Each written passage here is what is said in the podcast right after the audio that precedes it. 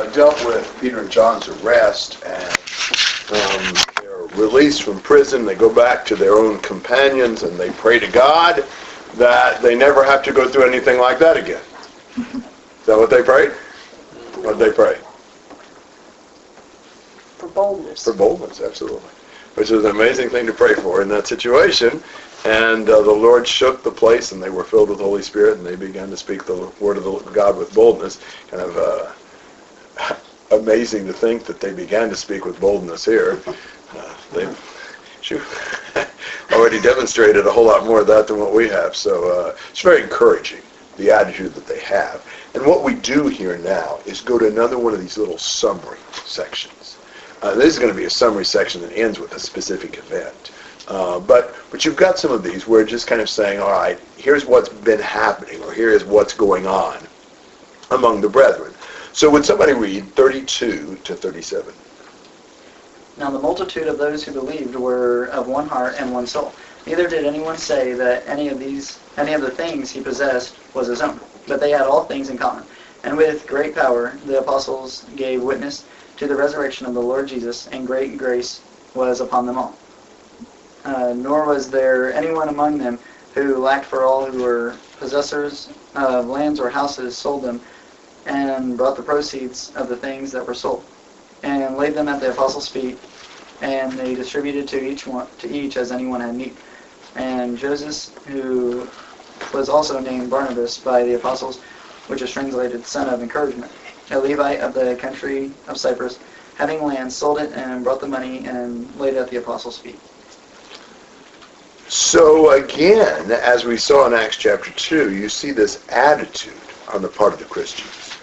Great unity, and not just a superficial unity, but a heart and soul unity. I mean, they really loved each other as the same family, really cared about each other.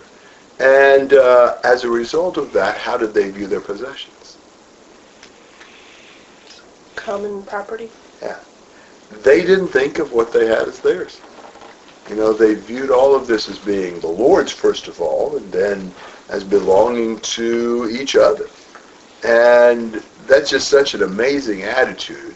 It's kind of the attitude that you expect to have in a family, that, you know, you kind of share with each other. I mean, you know, uh, parents usually don't say, you know, this is mine, you can't have this, you know, this is my food, you go get your own, you know, that kind of stuff. You know, this is my house, you can't live in it, you know, it's kind of like we share these things together.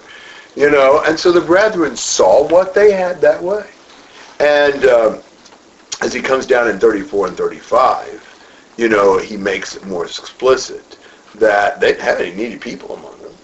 Now, they had plenty of needy people, but there weren't any more because all who were owners of land or houses, this is probably a better translation, uh, as far as the tenses are concerned, would sell them and bring the proceeds. This was not like one sale for all times. This was kind of a continuing process as needs arose. More brethren would sell land or houses and give the money.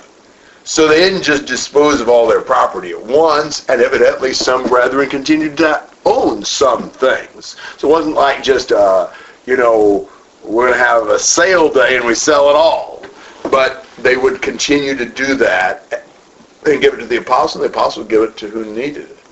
So just tremendous example of, of generosity and of that unity among the brethren. So that's one of the points that's made here is just the attitude they had toward those their possessions and, and very parallel to what we read in Acts 2. Do you have some comments and questions on that?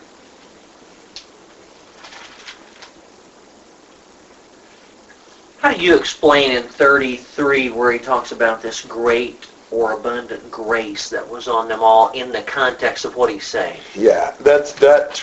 You know, 33 is kind of uh, almost interrupts the idea of 32 and 34 and 35. But in, in 33, you know, he talks about the power that the apostles had in preaching the resurrection, and that was, you know, that was their their focus.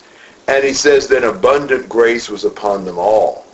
I think the idea is God's um, maybe his spirit of grace filled them so much that then that leads into 34 and 35. They were giving people. They were they were gracious because they had the grace of God. It's kind of like having the love of God in us, which enables us to love others. So they had the grace of God in their lives that enabled them to give to others. I think that's the point in the context. So really the preaching leads to their experiencing God's grace and they're sharing their possessions and giving them to those who had need. So they're mimicking God. Yes, they are. They are. Uh, when we receive, we should give. You know, I mean, you know, that's, I mean, giving is, is so much a part of what the Lord has done for us. You know, it, it just seems so uh, wrong to receive so much and give so little. You know, it's like God forgiving us and us refusing to forgive, you know, someone else. You know, the point's made in the story in Matthew 18. God forgave so much to us, we refuse to forgive this little debt. Well, God gives us so much. And then we refuse to give a smaller amount to others. God loves us so much and then we're stingy in our love toward others. It's really like what God has, has shared with us. He, he shared with us so that we can send it on to others. Uh, the, the, the, that sea song, there's a sea which day by day, you know, the contrast between the Dead Sea and the Sea of Galilee. The things God gives us, he doesn't intend to end with us. He gives them to us that we would pass them along. So.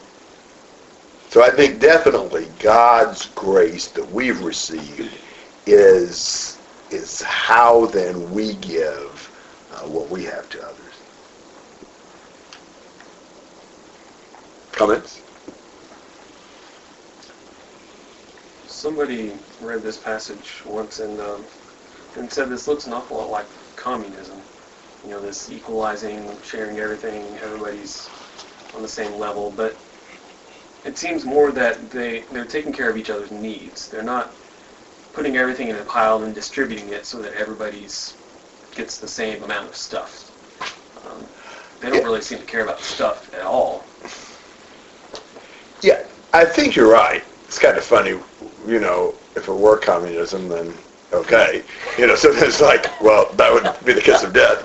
Um, but but I agree with you. I'm not. It doesn't look to me like the text is saying that this is like a forced sale that everyone has to liquidate all their assets and put it in a common pool and then take out from it. And we'll see in the next chapter when Ananias and Sapphira sold their property, they were not required to give it all. It was still theirs and they could have kept back some of it. So this doesn't seem to be a forced thing at all. This seems to be a, a, a voluntary, almost a spontaneous thing on the part of the Christians. That they loved each other and they'd received so much from the Lord that they were choosing to share with those who had need, the brethren who had need. That's an amazing thing, just that, that whole attitude. So I think it's different from communism in that sense, uh, that it isn't, it isn't like, you know, everything and it's, it's not a forced thing. even even if they were, let's just assume for a minute that they were selling everything, putting it all in a pot and dividing it up equally. I mean, we could still, we look at other examples and people didn't do that, so it's not like it was a required thing. So even if at the beginning of the church they decided to do that, I mean, we, we could still view it that way and not be, you know, not make it a, uh, a command where we all have to do that because of other Sure. examples. Yeah, yeah, and, and even, but I mean, the thing of it is, I think you've got even other examples here in, you know, the book of Acts in Jerusalem. I mean, Mary had that house they met in in Acts 12. I mean, she evidently hadn't sold it, you know, and I mean, you know, as you see Barnabas and then Ananias and Sapphira sell, well, they have evidently hadn't sold yet from Acts 2. You know, I mean, it, it seems like this is, even in the context, something that's happening a step at a time. But you're right, there are other passages that talk about even those who are rich in this world. It, it appears that we look at this and we have to we have to uh, explain it away to make sure that somebody doesn't think they were selling everything, when that really wouldn't make a difference. We almost look at it as, that, well, if they were selling everything, we have to sell everything. If they weren't, then we don't. But the fact is, they could have been, and we still don't because of the examples that you have just pointed out. That, that is my point. If somebody wants to believe that they did sell everything that they owned and put it all in a pot and divided it up, okay, that doesn't change. Okay, and that's essentially what you're saying is that would be an option, but because of other passages, we know that that didn't have to happen. Yes. It- Because I do think we ought to see this as a model. I do think this is, this is an example to be followed, not that, you know, every detail is always the same in every passage. Right. And things like this, but yeah. Yeah, I, I, I mean, I think our pro, I think our challenge is not to water it down to the point where we don't take seriously the responsibility to share with one another. In whatever ways we have opportunity and there are needs, that ought to be characteristic of us. Obviously, there's plenty of passages that say that besides these. Like I just said in 1 Timothy 6, talking about those who are rich, to be rich in good works, you know, generous, ready to share, you know, things like that. We've got plenty of passages that say we ought to share, we ought to be generous. That ought to be a part of our, character. It's a very inviting passage. I mean, it's just, it's warm, it's appealing. It's like you, for me, I want to be a part of that. Yes. While at the same time, it's like, wow, you know, they were, they were giving up stuff of this world, which is not many times our first. Yeah, we'd like to be part of it as long as we didn't have to give anything. We had some extra. yeah, well, that's, isn't that the truth, though? And I mean, really, what costs us little is worth little. You know. But yeah, you're, you're right. We, we love the idea, abstractly. Uh, but I mean, you know, you look at his example with this Joseph that they called Barnabas. I mean, I really don't. I mean, there's nothing in the text that makes me think he did this reluctantly. What a blessing to be able to share with your brethren. You know, and he was he was even you know renamed Barnabas, son of encouragement. He was an encouraging guy, eager to share, eager to bless. We ought to be like that. We ought to be the kind of people eager to do what we can to serve. You know, and you see Barnabas doing that all the time. That's just the kind of guy he was. This is another example with this Joseph slash Barnabas. Um, and so of something we're going to see over and over again, and that is um, a character that will become a main character is first brought onto the stage in a very minor role. There are lots of examples of that. I really, somebody start keeping a list. This, this is the first one we've had so far, isn't it? Any others we've had? I don't think we have. But you'll have, I know we've got, I bet there's some more. Uh, I, I really would like to kind of keep track. But I know we've got Barnabas like that, Stephen, Philip, Saul, uh, James, the Lord's brother, Silas. There's six I can think of right now where they were mentioned briefly in a very small role before they are brought on for a much greater role. That seems to be a way Luke wrote this book a little bit. He chose often to present a character in a minor role before he shows him in a major role.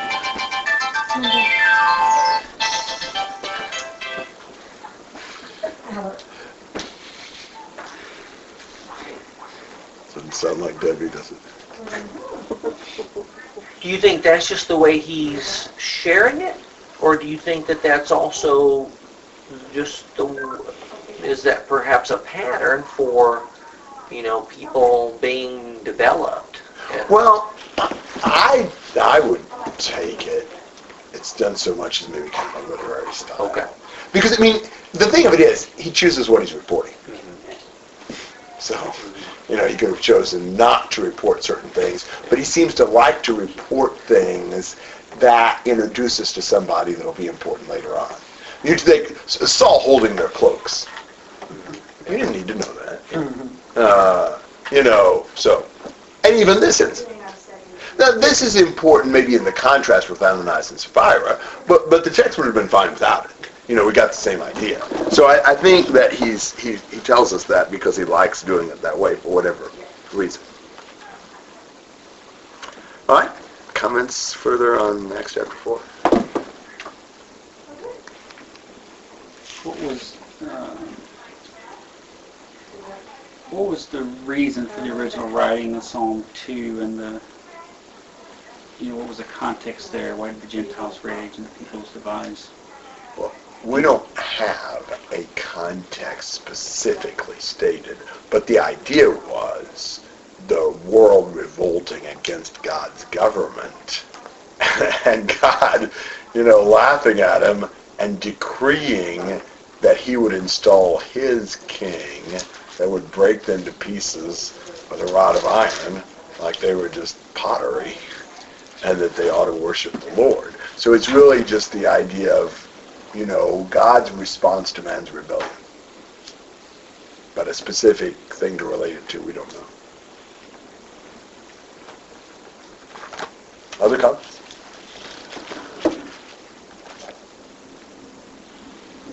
All right, well, uh, chapter 5, verses 1 through 11.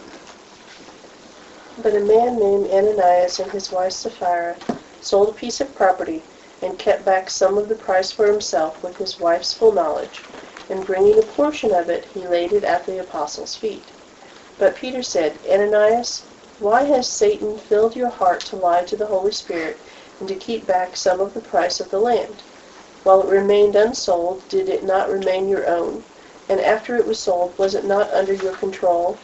Why is it that you have conceived this deed in your heart? You have not lied to men, but to God. And as he heard these words, Ananias fell down and breathed his last. And great fear came over all who heard it. The young men got up and covered him up, and after carrying him out, they buried him. Now there elapsed an interval of about three hours, and his wife came in, not knowing what had happened. And Peter responded to her, Tell me whether you sold the land for such and such a price. And she said, Yes, that was the price. Then Peter said to her, Why is it that you have agreed together to put the Spirit of the Lord to the test? Behold, the feet of those who have buried your husband are at the door, and they will carry you out as well. And immediately she fell at his feet and breathed her last. And the young men came in and found her dead. And, and they carried her out and buried her beside her husband. And great fear came over the whole church and over all who heard of these things. Okay, so you've got Ananias and Sapphira. They sell some property, and what do they do? They lie about how much they sold it for. yeah, they do. They keep back some of it and bring some of it to the apostles. Now, I don't know if anybody's got a translation that does this, or if there is one, but in 5.2, when it says he kept, kept back some of the price, literally, it means he pilfered some of it, or he embezzled some of it. You got that in the... I just have a note from some other study, Titus 2.10. Yes, it's the same word used in Titus 2.10. That's exactly right. Only other New Testament uh, use of the word in Titus 2.10 is where they're telling slaves not pilfering, not robbing. So they robbed some of the money. That's also the word used in the Septuagint of what Achan did in Joshua 7 when he robbed some of the spoil of Jericho. Now the question comes, why would he consider this to be embezzlement or robbery for Ananias and Sapphira to keep back some of the part of the, the proceeds? They devoted it to God, just like the spoils of Jericho were. That's what I think. I think they had probably pledged all the proceeds from the sale to God. They'd given it to God. And you know, um, you ever had good intentions with giving, and then when it came right down to it, it's like, uh, I don't think I can do that.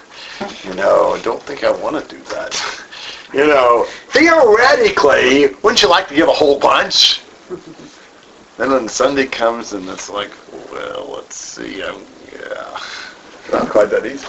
So I think that I think they probably had pledged it all, and they wanted people certainly to think that they had brought it all, but they did not. Um,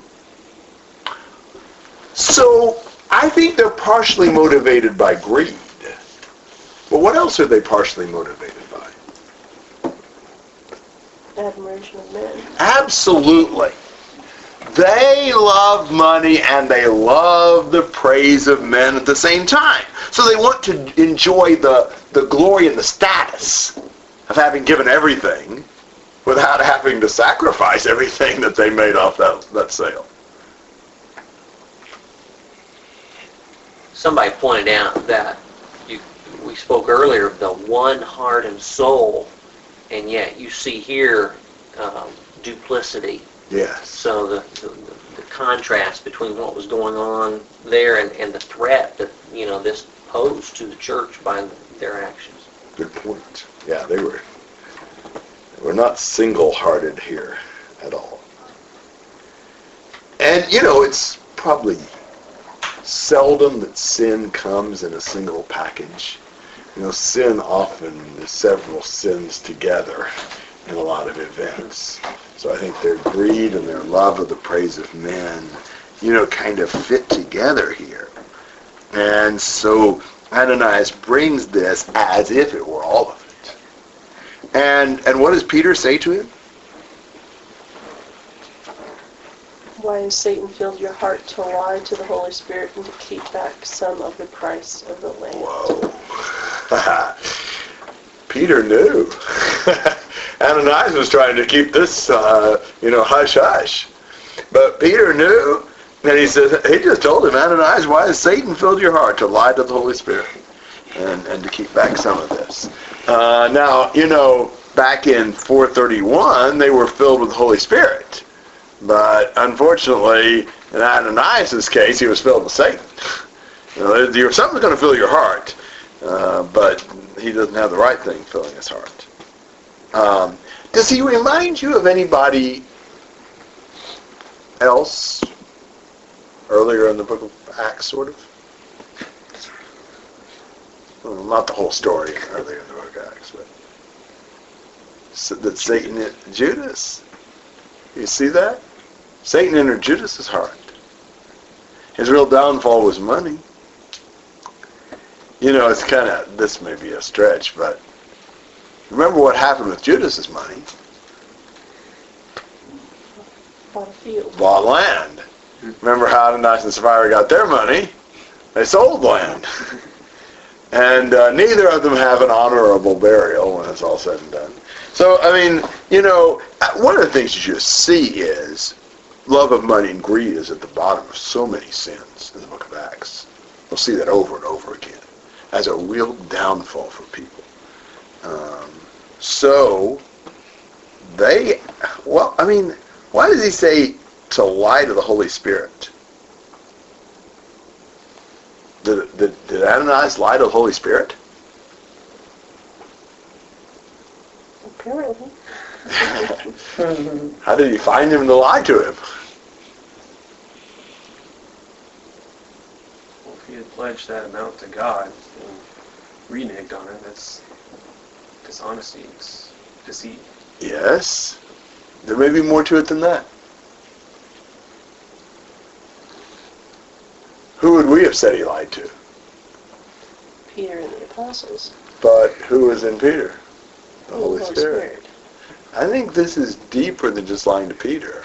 If they lie to Peter, they're really lying to the Holy Spirit that's in Peter. And uh, you can look at, you know, passages like 4.8, Peter filled with the Holy Spirit, and 4.31, they were all filled with the Holy Spirit. And uh, so, you know, think about why people lie.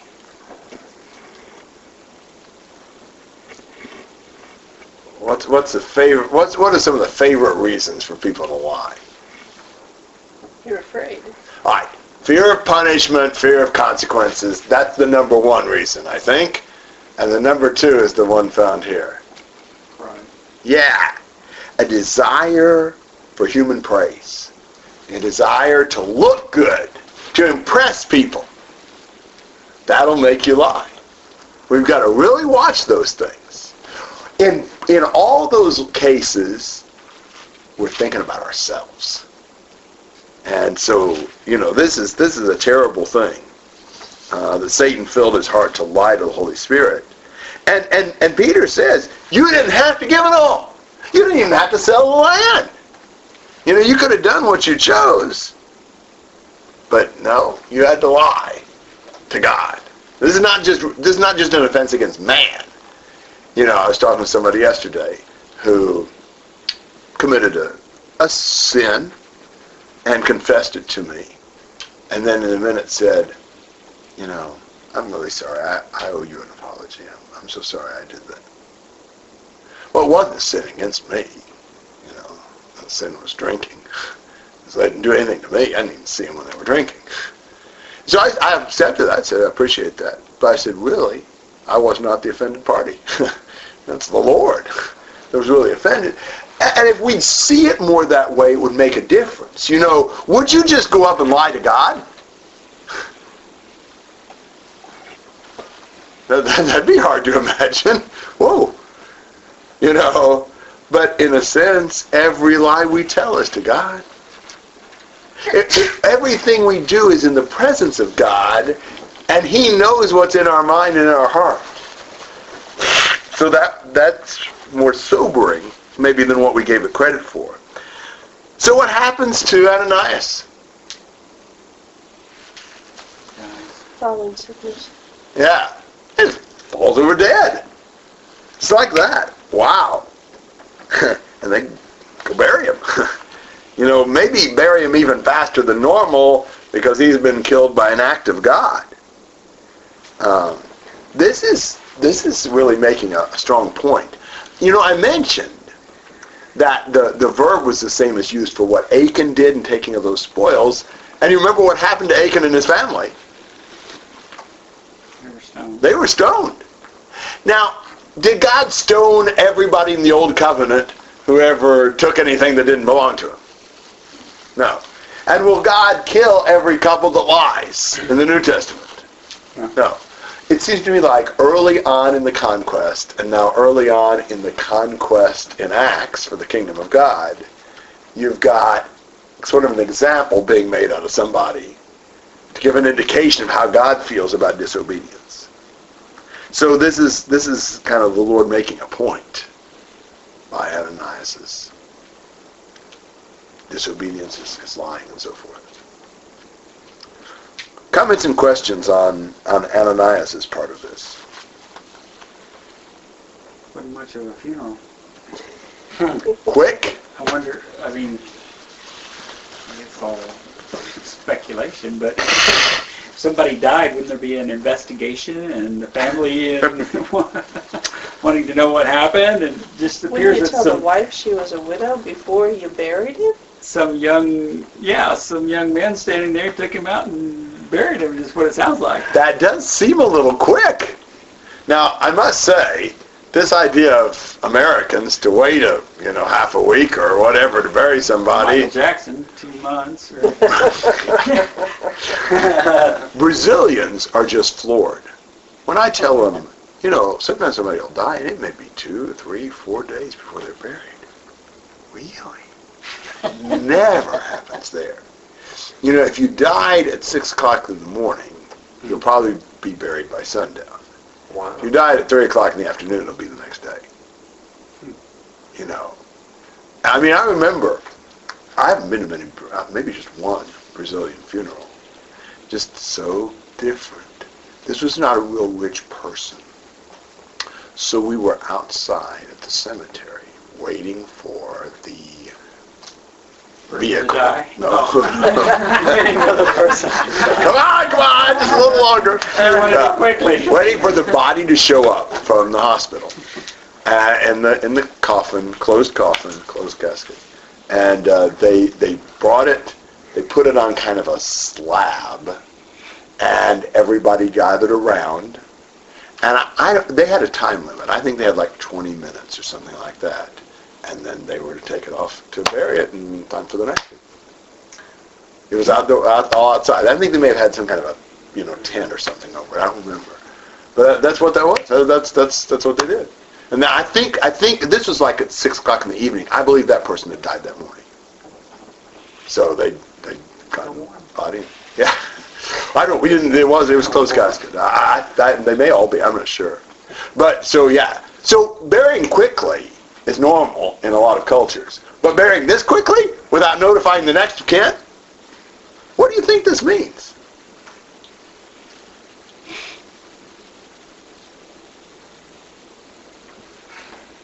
I don't know, we have other examples of people dying, there was loud mourning and You're right. lamenting and, Even hired mourners in some cases. and calling, notifying people. So why the difference here? It's an excellent point. Well, Aaron wasn't supposed to mourn the death of his two sons because they died because of their sin. I think that's it. I think this is like the guy's got the plague. Like he contaminates everything. You know, think about it. Dying, just keeling over by God's judgment right there on the spot. I'm assuming they felt like they needed to get him buried as quick as possible. And that it really wasn't appropriate to, to mourn or to have a, a funeral or, or whatever. That's, that's my guess. But this clearly is different than other cases of deaths we see in the New Testament. And, I, and that's my assumption as to why.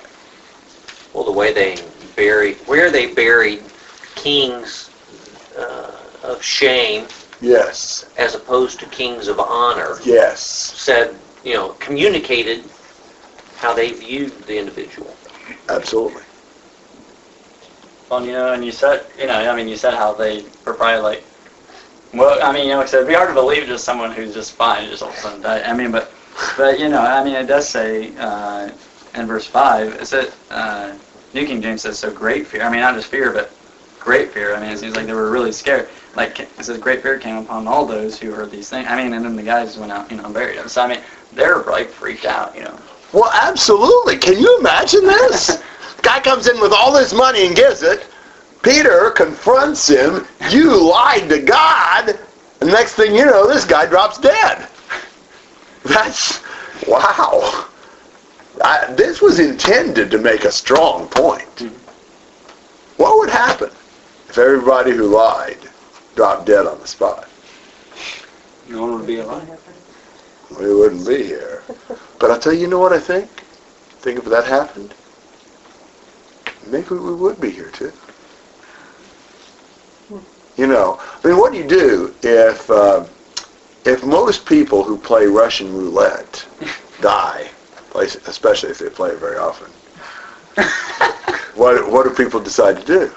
Not play They, they, they don't play so much. That's exactly right. Cut back. Yeah, they cut back. the, the risk, the, the risk and the penalty becomes evident to them in a way that it, But just like law. I mean, yes, States, exactly. Drug offenses are not very much punished, but in some countries, it's a capital offense. And in those countries, there's no drug offense. It's a deterrent. That's exactly right. yeah. So I, in a way, it might very well be if everybody who lied dropped dead on the spot. It wouldn't take long to. I mean, would you lie if you knew? You just drop dead if you tell a lie. I believe we'd be quite careful about that. You know, I remember growing up, you know, this is kind of a bizarre illustration, but it'll work.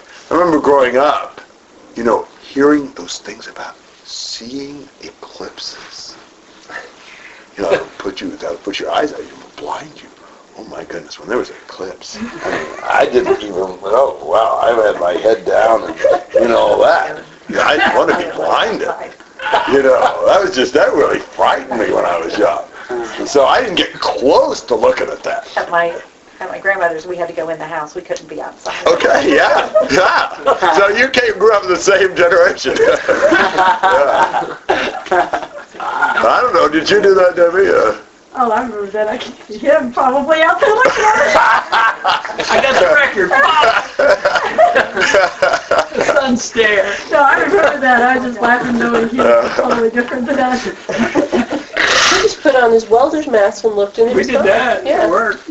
Same generation, country, city. Yeah, yeah, yeah. So, but you know, it's like, man, you do everything possible to avoid lying if you die for it. Well, okay, so God doesn't kill everybody who lies. Well, what will God do to people who lie? Judge them. Yeah, all liars have their part in the lake of fire.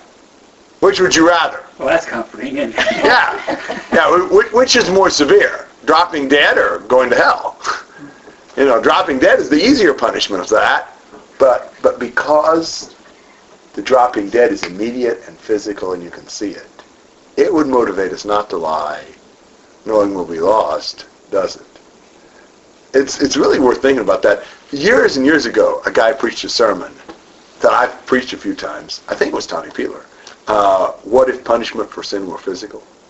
And he went through different examples of where it was for different sins, and what if it were like that today? Well, what is the punishment today? Oh, much worse. But because it's not physical, then it doesn't deter us. It's an interesting thing to think about. But I think it does make a strong point here. And what happens when Sapphira comes in? You probably wonder what happened to Mr. Uh, Ananias. They actually have a, another comment first before we move on. Yes, you might. Um, the burying him quickly reminded me of Jude 22 and 23. And have some and have mercy on some who are doubting, save others, snatching them out of the fire, and on some have mercy with fear, hating even the garment polluted by the flesh. So that's like that's how we deal with sin, and and that he's like, oh, you just, Yeah. you just, like a hot potato, get him in the ground as quick as you can. So Sapphira comes in, and, and what do they do with her? ask a simple question. Yeah, she got her chance to, you know, renounce the conspiracy. But what does she say? She agreed. Yeah, she was an, exposed as an accomplice. You know, she's, oh yeah, there's a price. So her first words in the book of Acts are her last. You know, why is it that you have agreed together to put the Spirit of the Lord to the test? we got the people who uh, just buried your husband right back here. They'll bury you too. And sure enough, she dies, and the church is very fearful. Now, you know, what kind of attitude do you see Peter having toward the death of Ananias? Is he mourning and regretting it and really sad over it? You don't see that. This is this is the the right thing. God gave his judgment. I don't think this is to be mourned over. This is to, you know, appreciate the justice and righteousness of God. That's exactly what they what ought to happen. We are so squeamish about, you know, punishment. Uh, but but God has every right to do that. And so, did you notice where Sapphira fell? At his feet, Which is the place where? the money had been left. Yeah, that's the place where the people brought the money. Probably the place where Ananias put the foot money. Good place for her to fall dead, don't you think? Right there where that money had been. I think that's kind of uh, amazing. So there are a lot of a lot of feet in this passage. It Yeah. was laid at the apostles' feet, and behold, the feet of those who buried your husband That's have a good come, point. and they, they fell at the feet. You know. A low point, I guess. I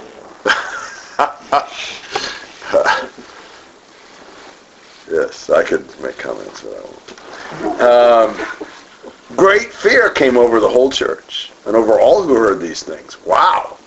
I mean, I bet this sobered the Christians up. And probably sobered other people up, too, and we'll see that a little bit in the next section. Um, I mean, you know, when sin is dealt with strongly, it's kind of like church discipline. I mean, when, when there's a stronger line on sin, man, people people either shape up or ship out, you know. Comments and questions on all this with Ananias and Sapphira?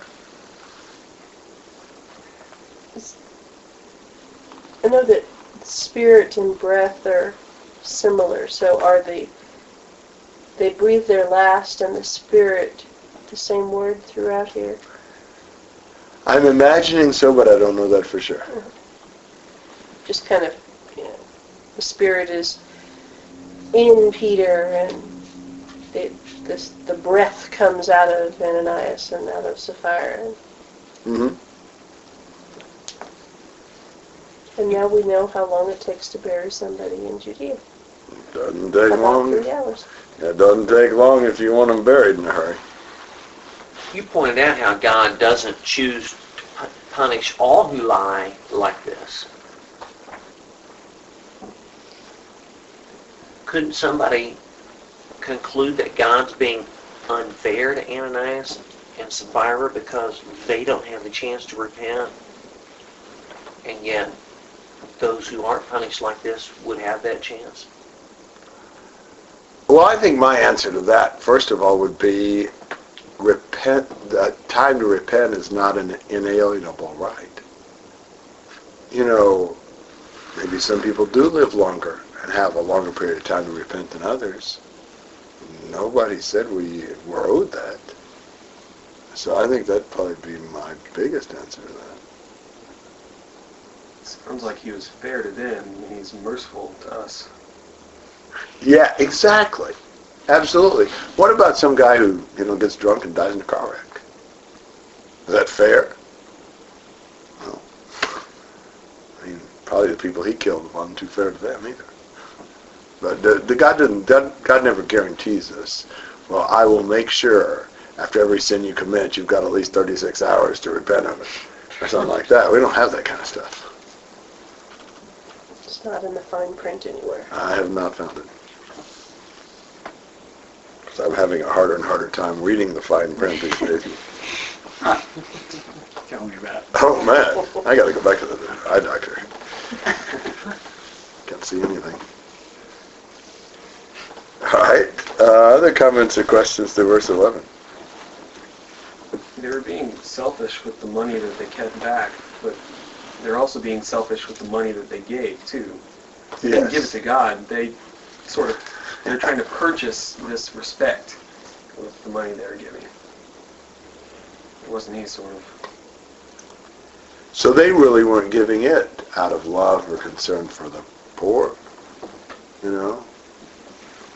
I mean, do you suppose there's really any value before God in things that we do for Him just to impress people? Isn't that what Jesus talked about in Matthew 6? It says they have their reward in full. Whatever impression they make on people, that's all they're going to get by it. I mean, we need to watch our motives a lot. I mean, you know, if that's what I'm trying to get, well, I might succeed in getting it, but that's all I'll get.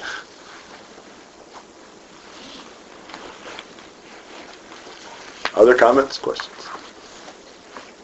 The, uh, in verse 9, that they agreed together. It, it just seems like that there's a special emphasis on that being somehow worse than just doing it. I, I don't know, I mean, Or at least shows her involvement with it. Yeah. That's that's kind of the way I've seen that, but but I suppose it shows it was premeditated. in legal terms, this is a conspiracy. Yeah. Two more people acting together, overt acting.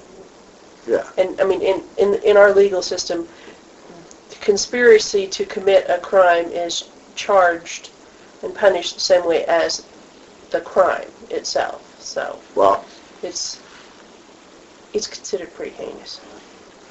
interesting. The lawyer's perspective on the Book of Acts. That's helpful.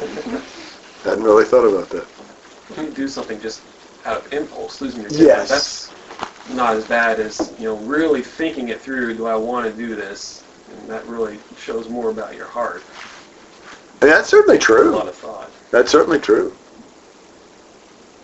Doesn't the New Testament talk about when we fall in our weakness, but then we all there's also a willful sin where we plan out our sin. I don't know where that is. You know what I mean? Like I, I Yeah. don't know if it's that clear. Well, he who sins willfully after receiving the knowledge of the truth, there's no more sacrifice for sins. That's uh, Hebrews 10:26. Okay, yeah, that's what I'm thinking. Okay. This reminds me of Adam and Eve in some ways. I don't know, like just I don't know what to think about, but they're like both run it together and did something bad. Yeah, yeah. You know, I don't know. Do we have a special category for couple sins? Never really thought about There's that. not really a group discount, so. yeah, but yeah, you know, I mean that's kind of sad to think about the husband and wife, you know, plotting and joining together in sin for a whole perversion of the concept of the family. Well, Yeah, that'd be a good couple, not a bad couple. Um, I just thought of something else. I mean, I've never really thought about this, I don't think. But when, okay, you know, we're, we're supposed to give our means on the first day of the week. And um, when two become one, like, are they supposed, is, is it okay for a married couple to put in, like, one check or one amount of money or whatever, however they do it? Or then both individually still as humans supposed to be giving? You know what I'm saying? Like, how does that work? I don't know. You know, you know what I'm asking? I do know what you're asking. Okay. Uh, well, um, I mean, for most married couples that I know, they consider what they have to be joint. Right. So, I mean, if they're both Christians, they both agree on it. I don't know that writing separate checks is going to count any more than Okay. writing one. I've never thought about it. I, it just now came to me, so I was like, I just never think about that. So. Yeah, it's, it's kind of, you always kind of wonder about a couple that, you know, they don't even trust each other well enough to share a bank account. Not that some people probably shouldn't be trusted that much, but you feel sorry for the couple that can do that. Other comments?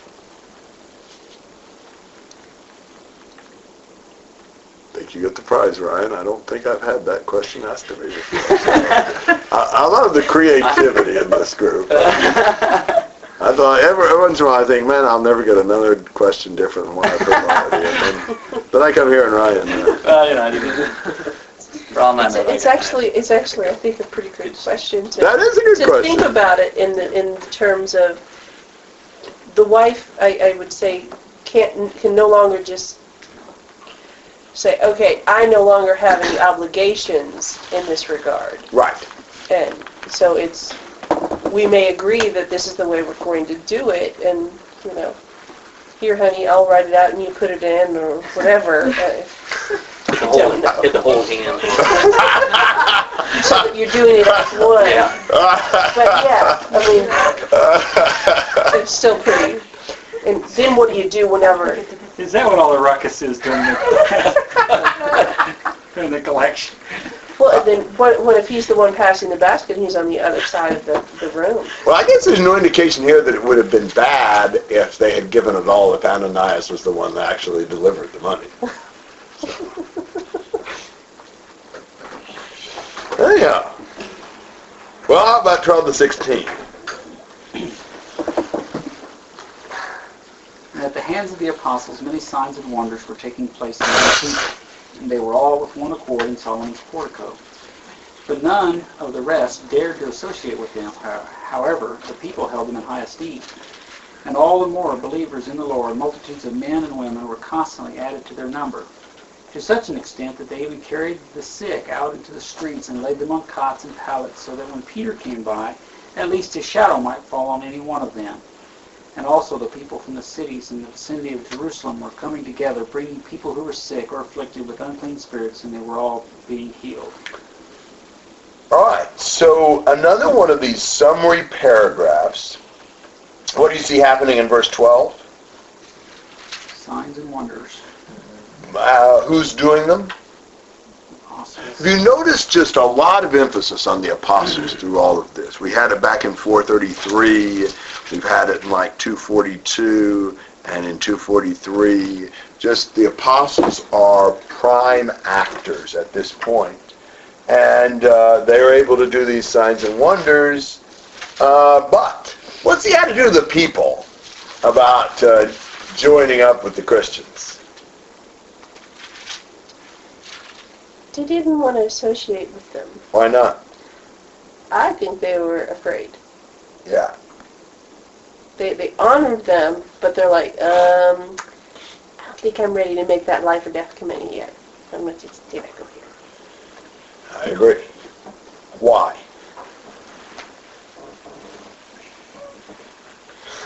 Why which? Well, why why would they? What, what, what was their what was their fear? Could be the- Seeing what happened with Ananias and Yeah. What if it happened to me? If I mess up just once, this is what's going to happen. So if you aren't serious, I forgot my due. oh. Ah. Well, we, we'd, we'd hate for you to go without that. So. Uh, That used to be a monster. It's dumbed down. Yeah, I'm trying. Yeah, I started feeling sick, so I, I started to. I don't know. I thought maybe this wouldn't be as bad. I don't know. All right. Later. Yeah. I mean, you know, you're not a Christian. You see this. If you're not really prepared to make a serious commitment, you wouldn't want to join us. You know, I mean, think about people today who may unite with Christians on even false pretenses. You know, maybe they enjoy being around the Christians. Maybe they think it'll make their parents happy, their wife happy, their kids happy. You know, maybe they think it's kind of a rabbit's foot. It'll protect them from harm. It might give them some more money, keep them from dying, you know, whatever. I mean, there's a lot of reasons why people might sort of superficially, kind of impulsively decide, I'm going to I'm to join this. But I bet you wouldn't have done that back here right after Ananias and Sapphira were killed for lying. He's like, uh, no, I'm not ready for that yet. Now, it doesn't mean that nobody does join them. I mean, verse 14 indicates that more believers in the Lord, multitudes of men and women, were constantly added to their number. So there are people who are converted. There are people who are won over. But the church doesn't lower its standards to win them. Um, doesn't apologize for what happened to Ananias and Sapphira. Really, it's probably better for the brethren like this because the church doesn't really grow with half-hearted, worldly, insincere people. You know, people who aren't really committed to the Lord. It's not really going to help the group. So probably in some ways this kind of purged and purified it. And you got better quality people. Comments and thoughts on that idea?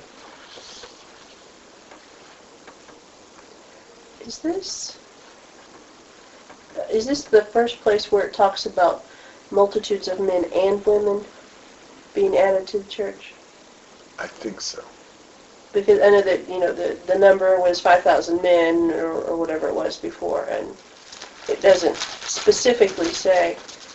I I just think it's interesting that after a story about a man and his wife and her complicity in this sin, That's a good point. you have multitudes of men and women being added.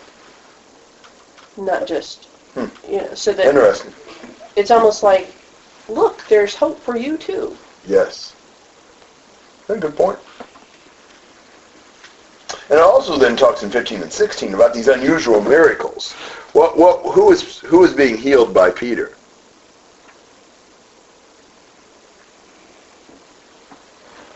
People who came in contact with his shadow. Yeah, that's a bit uh, different. All it took was his shadow to, to heal them. And that surely shows the, um, you know, impressiveness of these of these miracles. I mean, this is just a very uh, very strong sign in this. Reminds you, and we'll see this a lot, of some miracles Paul uh, was able to work in chapter 19, where they'd take like um, articles of clothing from his body and take them to somebody, and that would heal them. God could heal any way He chose, and sometimes He chose to do it in very dramatic ways that really prove that these are spokesmen from Him. Notice in the end of verse 16, they were all being healed. You know, so this was uh, they were all experiencing God's healing. All right, comments or questions to verse 16? So this this is evidence of their prayers being answered from back in chapter 4, 29 and 30. They asked they asked for for these things. While you you extend your hand to heal and signs and wonders take place through the name of your holy servant Jesus. And now That's what we see happening. Amen. Yeah, good point. Other thoughts? Well, this growing um, number of disciples, the growing popularity, there's a backlash. So 17 to 25. But the high priest rose up along with all his associates, that is, the sect of the Sadducees, and they were filled with jealousy. And they laid hands on the apostles and put them in a public jail. But an angel of the Lord during the night opened the gates of the prison, and taking them out, he said, Go your way, stand and speak to the people in the temple, the whole message of this life. And upon hearing this, they entered into the temple about daybreak and began to teach. Now when the high priest and his associates had come, they called the council together, even all the senate of the sons of Israel, and sent orders to the prison house for them to be brought. But the officers who came did not find them in the prison, and they returned and reported back, saying, We found the prison house locked quite securely, and the guards standing at the doors, but when we had opened up, we found no one inside. Now when the captain of the temple guard and the chief priests heard these words, they were greatly perplexed about them as to what would come of this. But someone came and reported to them, Behold, the men whom you put in prison are standing in the temple and teaching the people. Then the captain went along with the officers and proceeded to bring them back without violence, for they were afraid of the people, lest they should be stoned. Okay. Yeah, good. Yeah, where'd you want me to go? Uh, 25. I Okay. Wasn't paying attention. well, I paused and then I thought, Yeah, oh, no, you're good. go on. You're good. Um, so, this reminds you of chapter 4. Except, what's the difference? Maybe a couple, but a primary difference. They put him in jail this time. They put him in jail up front. There's another difference. Put, put him in jail. Who's being put in jail? All of All of them. Back in chapter 4, it was who? it. Peter. Peter and John. So they are they're putting all of them in jail. What's the uh, motive the Sadducees have? Jealousy. Jealousy. They are getting too popular. They're too successful. They're kind of stealing the Sadducees crowd. So they put him in a jail, and overnight, what happens to him? Divine jailbreak. Yeah, what happens? There's an angel. there's an angel of the Lord that opens the gates of the prison. Now that's really kind of comical. Why would I say that? Sadducees don't believe in They don't believe in angels. So an angel whose very existence was denied by the Sadducees opened the door so that the apostles could go back to the temple and preach again. The angels never do the preaching in the book of Acts. They just get it to where the preachers can do the preaching, the human preachers. Uh, there's not a gospel according to an angel. Um, so um, that's what happens. Can you imagine after being in prison like this, being told, you're out now, go right back to the temple and preach again? That would be a little challenging, I think.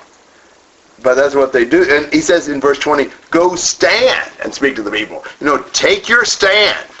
You know, hold your ground and teach them. And so the next day, the high priest calls the council together and everybody and has what done? Go get those prisoners. Yeah! We want them brought here before us. You know, they've been held overnight. Now bring them out, you know, jumpsuits and all, or whatever. Well, what happens? They couldn't find them. Uh, wow. The, these, these highest officials in Israel will gather together to judge prisoners they don't have. They weren't there. But what was amazing about it?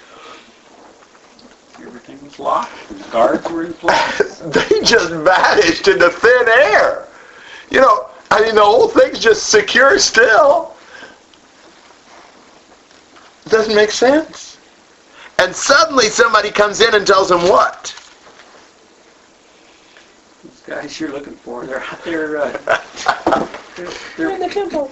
They're teaching people again. yeah, they escaped and ran away. Uh, no. Some of your escaped prisoners. They're in public and they're preaching again. That is just such an amazing thing. You know, you don't ever read about the Sadducees asking them how they got out. they probably knew they didn't want to know.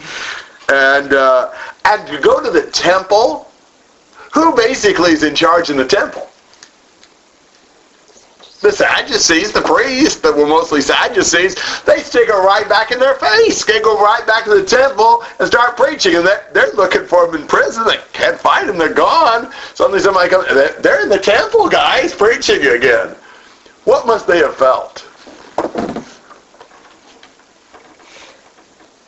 Kind of stupid. It's infuriating. You know, wow, this is this is bad. And uh, you remember what the apostles had prayed for back in chapter four? What, Tasha? Boldness. What do you see here? Boldness. They got guts. Take right back in the face of these Jewish leaders, preaching in the temple. Uh, the the whole message of this life. So that's the situation. They've got prisoners they don't seem to manage to be able to hang on to. You think they struggle with their attitude, keeping their attitude right, you know, not trying to get back at them as much as trying to glorify God and save souls? I would. Yeah, maybe so. Yeah.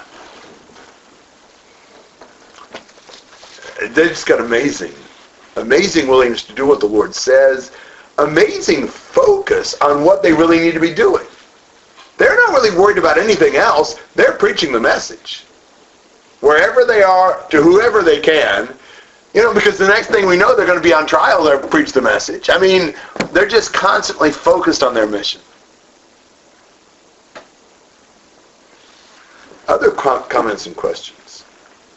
The, the message that they're preaching is basically the resurrection of Jesus, which the whole resurrection thing is another thing that the Sadducees had a problem with. I mean, I, I was like looking thinking that, so in, in 433, they were with great power giving testimony to the resurrection, and then we have this little interlude, and now the Sadducees are reacting to that preaching of the resurrection that has been done with great power and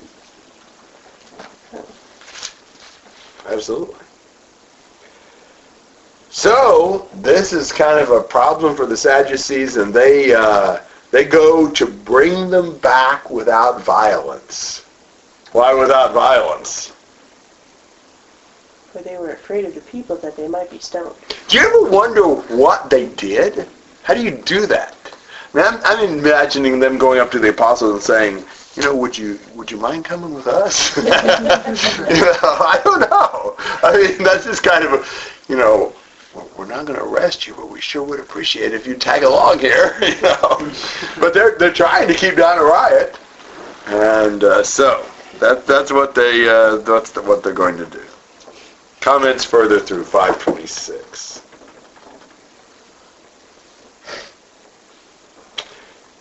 They, uh, the angel unlocked the gate, but then apparently locked it back up because the prison house was locked. Mm-hmm. I assume so. That's what I assume. Unless, I don't know if the guards came to their senses and realized the door was open and closed it. I don't know. That's possible too, I suppose. But I'm sort of figuring the angel. And it was polite. Shut the door. Yeah. was born in a barn.